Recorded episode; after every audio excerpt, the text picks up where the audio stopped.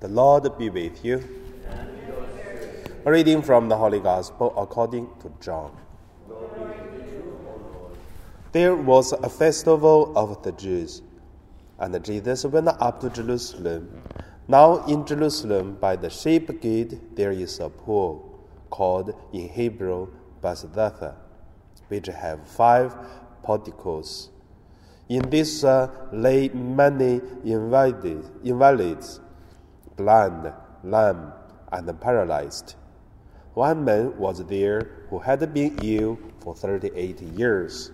When Jesus saw him laying there and knew that he had been there a long time, Jesus said to him, Do you want to be made well? The sick man answered him, Sir, I have no one to put me into the pool when the water is uh, stirred up. And while I am making my way, someone else steps down ahead of me. Jesus said to him, Stand up, take your mat, and walk. At once the man was made well, and he took up his mat and began to walk. Now, that day was a Sabbath. So the Jews said to the man who had been cured, It is the Sabbath. It is not lawful for you to carry your mat. But he answered them, The man who made me well said to me, Take up your mat and walk. They asked him, Who is the man who said to you, Take it up and walk? Now, the man who had been heard, healed did not know who it was, for Jesus had disappeared in the crowd and was there. Later, Jesus found him in the temple and said to him, See, you have been made well. Do not sin anymore, so that nothing worse happened to you. The man went away and told the Jews that it was Jesus who had made him well. Therefore, the Jews started persecuting Jesus because he was doing such things on the Sabbath. The Gospel of the Lord. So today my meditation name is uh, "Do not sin anymore." The first, uh, let us look at uh, the sin and the poor person. In today's gospel, in the beginning, we can see a person who is 38 years paralyzed and live with very bad uh, situation. Because he said, For 38 years I was sitting here, but no one helped me. So this person I can see is uh, poor uh, this poor not money, I mean living in the very, very uh, difficulties with the paralyzed. The second, this man it is a sinful person because Jesus at the end said, Do not sin anymore. So which means he was a sinner. He did something wrong. At least Jesus said, Don't sin anymore. That's it. The third thing I want to say is uh, we sinner, and the poor people. Actually, in the catechism class in our St. Joseph, if I give class, because now we are teaching about the Old Testament, almost finished. So I reminding all our students every time to tell the people, we are sinners. So that is uh, the Catholic way to understand our life not because we do something right or something wrong. It is uh, we have to notice that uh, we are not perfect.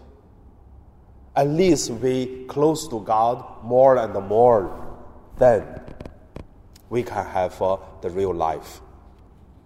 So we have to accept that we are sinners. Then we can make holy. Because if we never say we are not sinners, and how can we become holy? So that is the first and the most important thing to do. And then look at this 38 years paralyzed poor person. There is another question come up. So why no one help? That's the second point I want to say. Why no one help? He said, Sir, so every time when the water was stirred up, and then some people already jump in, but no one helped me. So I would say, if you're waiting a place for, for 30, 80 years, you never can get a chance, there must be some problem. Why? Why no one help? I think there are something this man had some problem, which is uh, make the people do not want to help, even want to help others. Talk about the turns. Next time is his turn. If he got someone,